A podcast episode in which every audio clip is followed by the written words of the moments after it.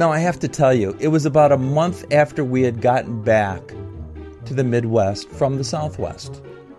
And I called down to the property and I got Hanks on the phone. Hanks, security. And I spoke with him and I told him that we had our permissions now, Uh-huh. we had our footage, and I thanked him for being so loyal to his company. Uh-huh. He did go above and beyond, and it was nice to see. I wanted Hanks to know all was okay. He listened for a minute and then he said, Yeah, I remember you and your crew, and I want to tell you something. If you guys come back, you're still not getting onto the property. They truly are the greatest generation ever. When they do their jobs, they do their jobs. When they show up, they get it done. God bless them. Welcome to Studio 502 here in the mid Midwest. In today's podcast, Vaguely Enforced Rules moved into an entirely different direction after we began to outline the stories we wanted to tell today. Initially, this is going to contain stories about neighbors burning leaves on non burn days and people that don't pull over when the paramedics or an ambulance or a fire truck is trying to get by. There are some silly and nonsensical rules out there, and I can't wait to talk about those sometime, but that's going to be another podcast coming soon. So today I'm going to retell some extreme and somewhat amusing stories. I guess you'll be the judge of that. Around a few vaguely enforced rules which took place while shooting a documentary a few years back.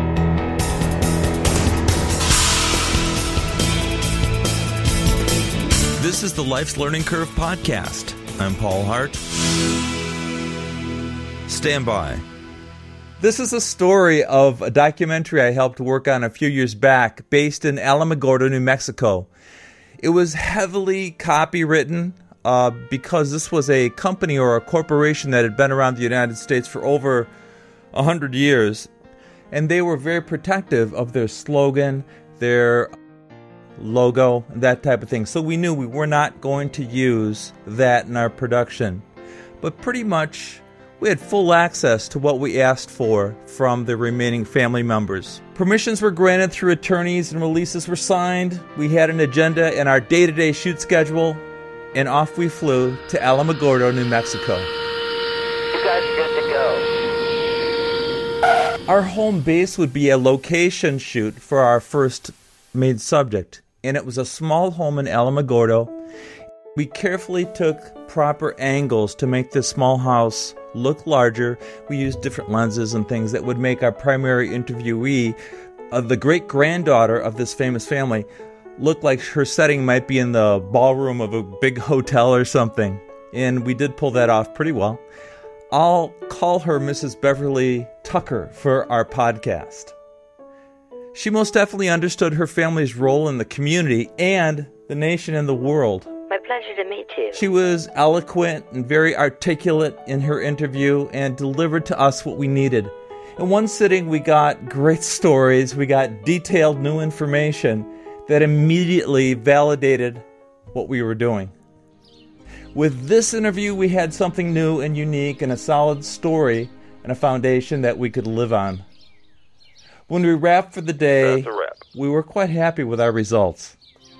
But something went terribly amiss, terribly wrong during principal photography, and we had hoped and prayed that Mrs. Beverly Tucker did not realize what was really happening. What is that noise? So let's backtrack. We did have permission to use that home in Alamogordo, New Mexico that day. But the owner had casually, vaguely mentioned some things about our time there. Number one, Number one. do not turn on the air conditioner and more than two lamps at the same time because you might trip a circuit breaker. So we ran power from the next door neighbors' homes to power our lights and equipment, thanks to Bill and Tony. Do not block the sidewalk with your vehicles because, well, they might get towed. Number three. And finally, the sewer pipes, the outgoing sewage from the house, had tree roots growing through the lines. So if you have to use the bathroom, go somewhere else.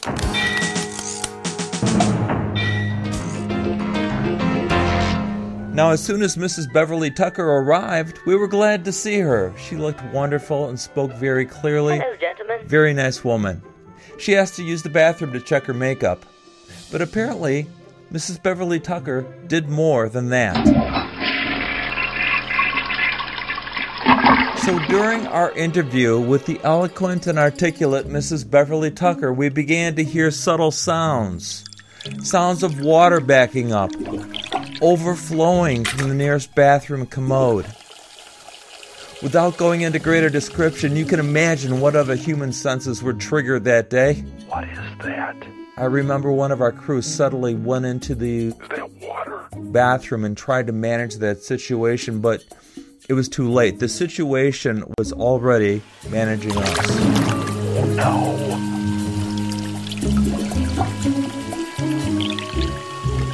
We wrapped for the day, and Mrs. Beverly Tucker left, knowing that she'd helped to further her family's legacy. It's funny because our production goals were solidly met that day and exceeded, I'd say, in the primary shoot, we were very happy about that. However, we did encounter what I feel was the great equalizer of any situation, good or bad backed up sewage.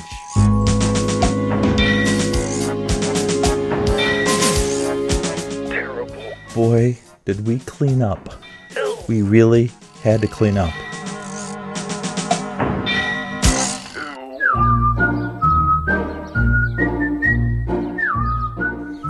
Each day after that, we continued. We got B roll shots, we worked on secondary interviews, which made the Alamogordo house experience become more and more distant, and that was a good thing when people saw us and our crew in town, they'd ask us what we were working on, and we'd say things like, uh, Well, I can't tell you right now, but it certainly smells like a winter. Or we'd say, We're working on a documentary that's just overflowing with content here in Alamogordo. We were trying to be clever. We were just trying to survive that situation. What are you shooting? That's how we chose to deal with the entire sewer roots experience. You know, it's funny because later that week we completed three more of our secondary interviews with great ease and with minimal time and appropriate plumbing. It all works. Action.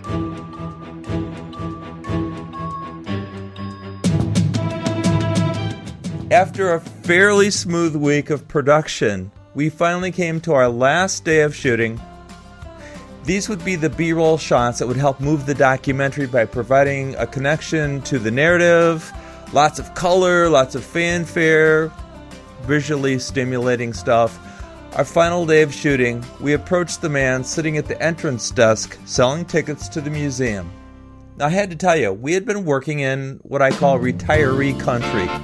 This area of our country in the Southwest was one of the places in America that people had come to enjoy the beautiful weather, sunny days of retirement. And some of these people still chose to work. This was the case for the gentleman we were about to encounter. As I got close enough to his desk to see his security badge, it said Security Employee Hanks. H A N X. Hanks. Now, to describe Hanks a little bit, Hanks was this guy who was distinguished looking older man. He had short cropped hair and he had glasses and a, a glare that could stop a plane mid flight.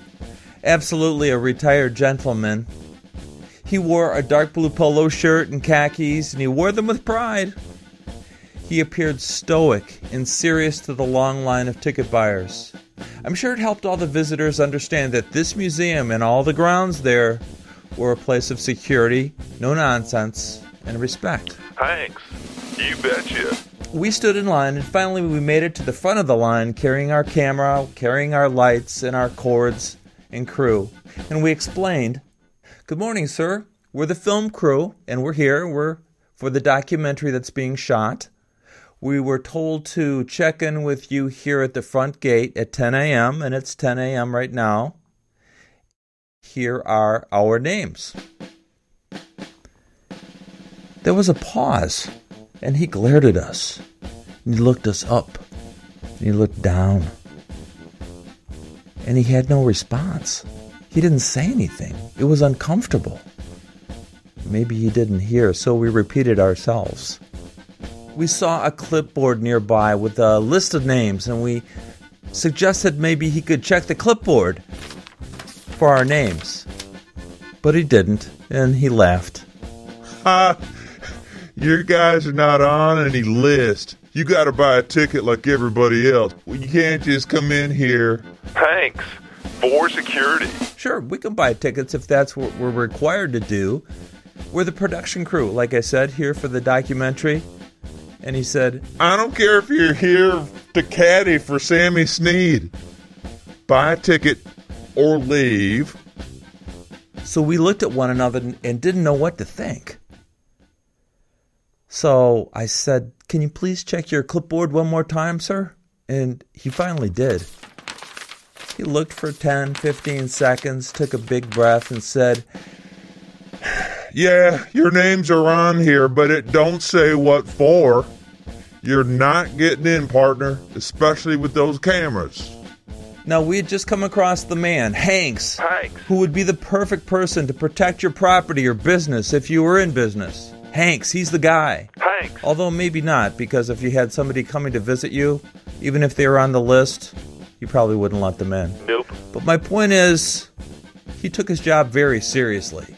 Hanks was applying his own vague rules to the situation. Rules are rules. We stepped out of line and immediately stepped away from the entrance and called the eloquent and articulate Mrs. Beverly Tucker. But there was no answer. We tried the company foundation committee headquarters, but again, there was no answer.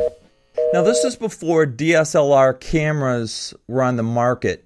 Now, a DSLR camera is like a 35 millimeter still camera. It looks like a still camera, but they shoot great video.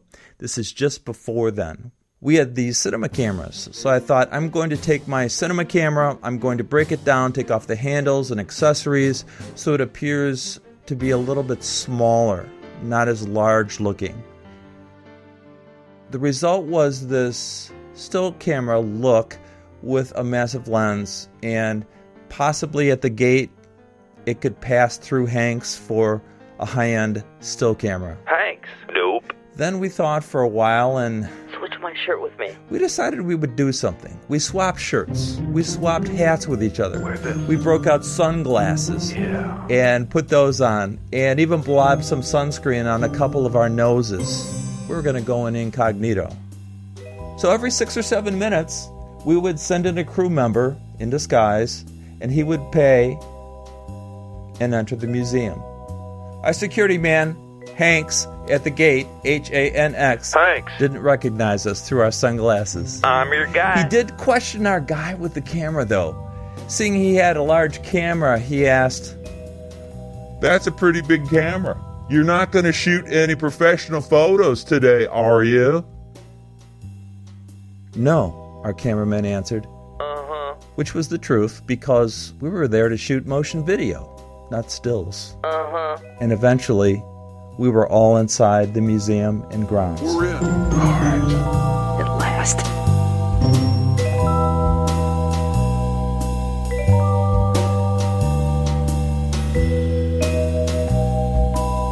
We're all in the park. Now all we had to do was to go about walking around the park, the grounds, the storage buildings, and shooting everything from our shot list that we needed for the documentary. So the five of us did so. It was fun, kind of, because we didn't have the large, bulky lights. We used natural light, which in the end turned out to look much better with the project we were doing. We worked and shot things on the list for three to four hours, and there was a large group of people attending that day. This was a very popular destination, so we were working around a lot of these people and trying to stay out of the way. We got to our final shoot, which was the house that the person that owned this company many, many years ago, around the turn of the century, he had this house built for himself and his wife. They had traveled to Europe a lot. Brought back a lot of artifacts and this house was built with materials from Europe. So there was tiles from certain countries and vases and, and beautiful ornamental things. And uh, that's what made this mansion kind of important to our documentary. It was a part of this gentleman's life story. So we wanted to take some shots of it because it was in the narrative. And we did so. We got inside and we waited until the groups of people to empty various rooms so we weren't getting in their way. We waited patiently. We went into the largest room in the house, which was the ballroom. And in the ballroom, of course, that would be if you just picture the, if you say the word ballroom, it's something grand, it's something big. And this was, it was a huge fireplace, beautiful tiles, and large ornamental pieces and furniture that looked like something pre America uh, back in those years. Very nice. We were taking a video of that, but the ballroom was so large that a stationary shot or a series of stationary shots were not going to do it justice. The only way it would look good is if we did some sort of a camera tracking shot uh, in that particular room. And a tracking shot is basically when you have a camera and it moves, it slides left or it slides right. That that way you can kind of see the depth, you can kind of see the motion. So I grabbed the camera from the camera operator, did the very best tracking shot I could handheld. Later on, I could take it into the computer and I could take the instability out of it and make it a bit more stable as I tracked left. There I was, taking my shot with the broken down camera that looks like a big camera, but like a big still camera, as I mentioned. All of a sudden, I heard behind me Something's going on. a couple of over there. voices. And uh, they were older sounding voices, and one of the gentlemen said, Oh, look at that camera. That's pretty big. That's a pretty big one. The other guy said, I'm not sure he's supposed to be here. Said, I don't know. I think we better call this into Hanks. and with that, I thought to myself, oh no, not Hanks again. Hanks, you betcha. I kept my eye on the security guard as I was shooting things. He walked into an office, so I knew where the security guard office was. And he was on his mobile phone. He called, uh, must have called Hanks. Hank's here. I just kept working until finally I had all my shots done. I didn't have a lot to do in that particular room. And then we were done in the house. We're going to work our way outside. So uh, checked off the list. And that's when both of the security guards for the main house approached me. And I get a tap on my shoulder. The gentleman says to me, older gentleman says to me, What's that? And I said, Well, it's a camera. And he said, What is it? And I said, Oh, it's a video camera. I'm shooting video with it. And he said, It looks kind of big. And I said, Yeah. I said, and I gave him the model of it. I was shooting with uh, Canon back then. I, I said, It's a Canon. Gave him the model number. He goes, Oh, and he says to me, you're gonna have to turn that camera over to me. It's mine now. And I said, "Well, I can't. I can't do that." I said, "This is stuff I've shot for today, inside of here." And he said, That's a professional camera. You can't shoot in here with that. and I said, "Look, I, I, I can show you. Let me back everything up. I'll show you on the media cards what I'm shooting." I said, "Let's take a look at it." And you know, on the media cards, you can see the instability of the setups. We're going handheld. It didn't look like a TV program on the playback monitor, uh, which was just an eyepiece at the time. What the? It just looked like it's all jumping. bad video somebody shot with, you know, some a few seconds of stability, and then you know you go into the instability. And I really wanted him to see that, so it, it didn't look like. But then at the, at the same time, I didn't want to lie about this, but we were stuck on this schedule. We had a week to shoot this. This was our last day. We were flying out tomorrow, and our budget didn't permit us to come back. We were only there that day because this company and corporation had given us that day. They said, We need you to shoot on this particular day between this particular time. If you can arrange that, you can shoot on that day. So he said to me, Come into my office, sit down, have a seat. and I thought, oh boy. So I did something I normally never do. I didn't go into his office. I went out the back door like all the other visitors had done, and what I saw was the very last thing on our shot list, which was the back patio. Now, the back patio led up to this inlet of water, a huge lake, and made with these Italian tiles. Oh, from Italy, obviously Italian, and and uh, it was just gorgeous. So at that point, I handed the camera back to the camera person, and I said, "Get two very quick shots of this," which he did. I kept looking toward the back door, and the security guards were not coming after us for some reason. So we turned the camera off and we were beginning to leave the back porch or patio. I heard a voice from a distance come out the back of the house, and I hear, I see him. There they are! Get 'em! Now, in other podcasts, you've heard me use this type of terminology before. I don't know why people are trying to get people. I don't know if this is influenced by films or movies. Get him! Um, you know, it's like you have to announce what you do before you do it. That was famous in the Austin Powers movies. Before he'd hit somebody, he'd yell, Karate chop! All right, so these guys came out and I heard, There they are, get 'em! so I see him. we looked at one another and we thought, let's walk away. Let's not run. Let's just walk casually away. And what we had to do was check one more building on grounds. So we began to walk across the grounds, not the sidewalk. And as we walked, we were about 100 yards, 150 yards away from the main house. And I was telling the cameraman about what happened inside the house and how, you know, something got followed up in the instructions or whatever, but they're acting as if we weren't supposed to be there. And the cameraman turned around and looked and he said, Oh my gosh, they're chasing us.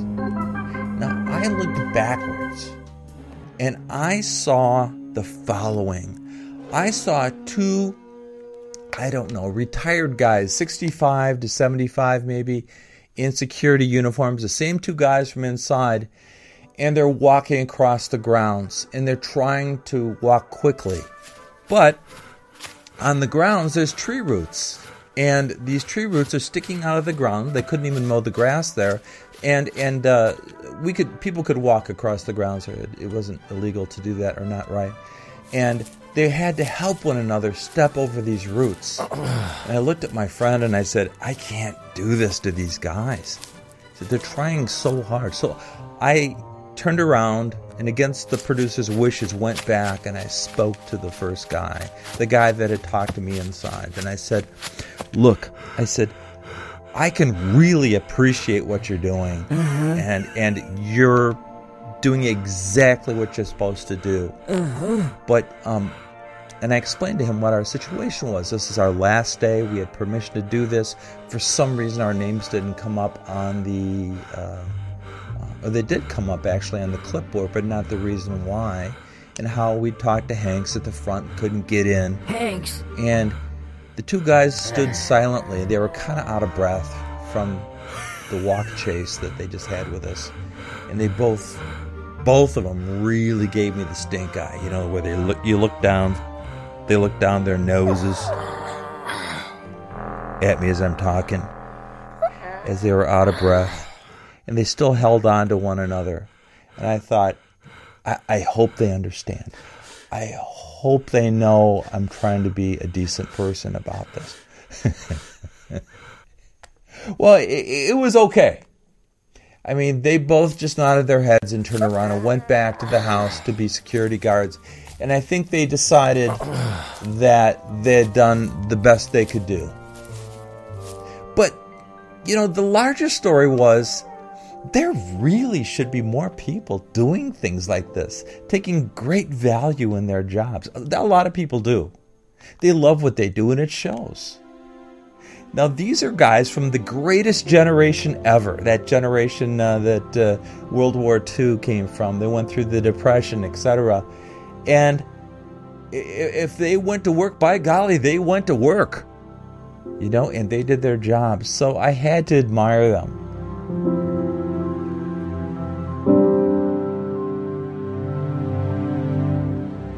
On the way out, individually, we walked past the entrance area where Hanks was, and he was still there. Goodbye, sir. Because they were going to close in about 30 minutes. Good day. And as we left, we didn't try and sneak out or sneak by. We all, every single one of us said, "Goodbye, see you later."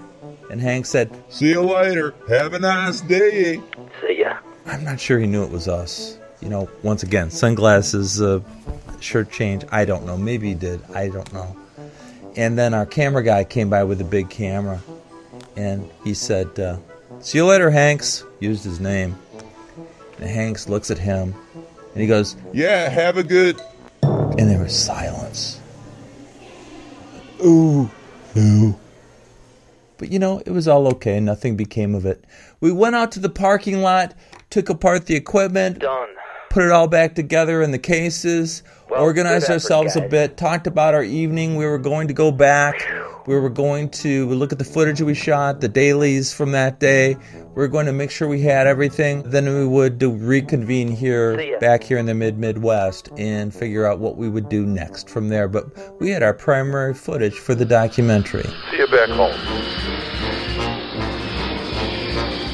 Here's a little footnote to that. About two weeks after we were back in the Midwest, we got a phone call, or the producer, I should say, got a phone call. The phone call basically said uh, it was from the foundation that we had shot at, and it said, You now have permission to come shoot in our grounds and museums. You can have full exposure to everything. That's the way it goes sometimes, though. In the end, everything was approved. It was an authorized documentary. It was edited, cut, and put out, and it did very well. So we were happy with our experience. We got a good story out of it. In our podcast today, our security guard friend Hanks was an active agent of change, and he enforced some vague rules. Well, at least to us, they were vague rules at the time. Our names were on that list to enter the grounds, but it did not say what for, and Hanks told us so. He stood his ground. Hanks was the guy that kept that business safe, secure, and no nonsense. He was the golden goose, the guy that kept it all together on staff. Now, I have to tell you, it was about a month after we had gotten back to the Midwest from the Southwest. And I called down to the property and I got Hanks on the phone. Hanks, security. And I spoke with him and I told him that we had our permissions now. Uh-huh. We had our footage and I thanked him for being so loyal to his company. Uh-huh. He did go above and beyond and it was nice to see. I wanted Hanks to know all was okay. Uh-huh. He listened for a minute and then he said, Yeah, I remember you and your crew, and I want to tell you something. If you guys come back, you're still not getting onto the property. I really have a great deal of respect, not only for that man, but for all the people who lived through the Great Depression, World War II. They truly are the greatest generation ever. When they do their jobs, they do their jobs. When they show up, they get it done. God bless them. For life's learning curve and life's vaguely enforced rules, I'm Paul Hart.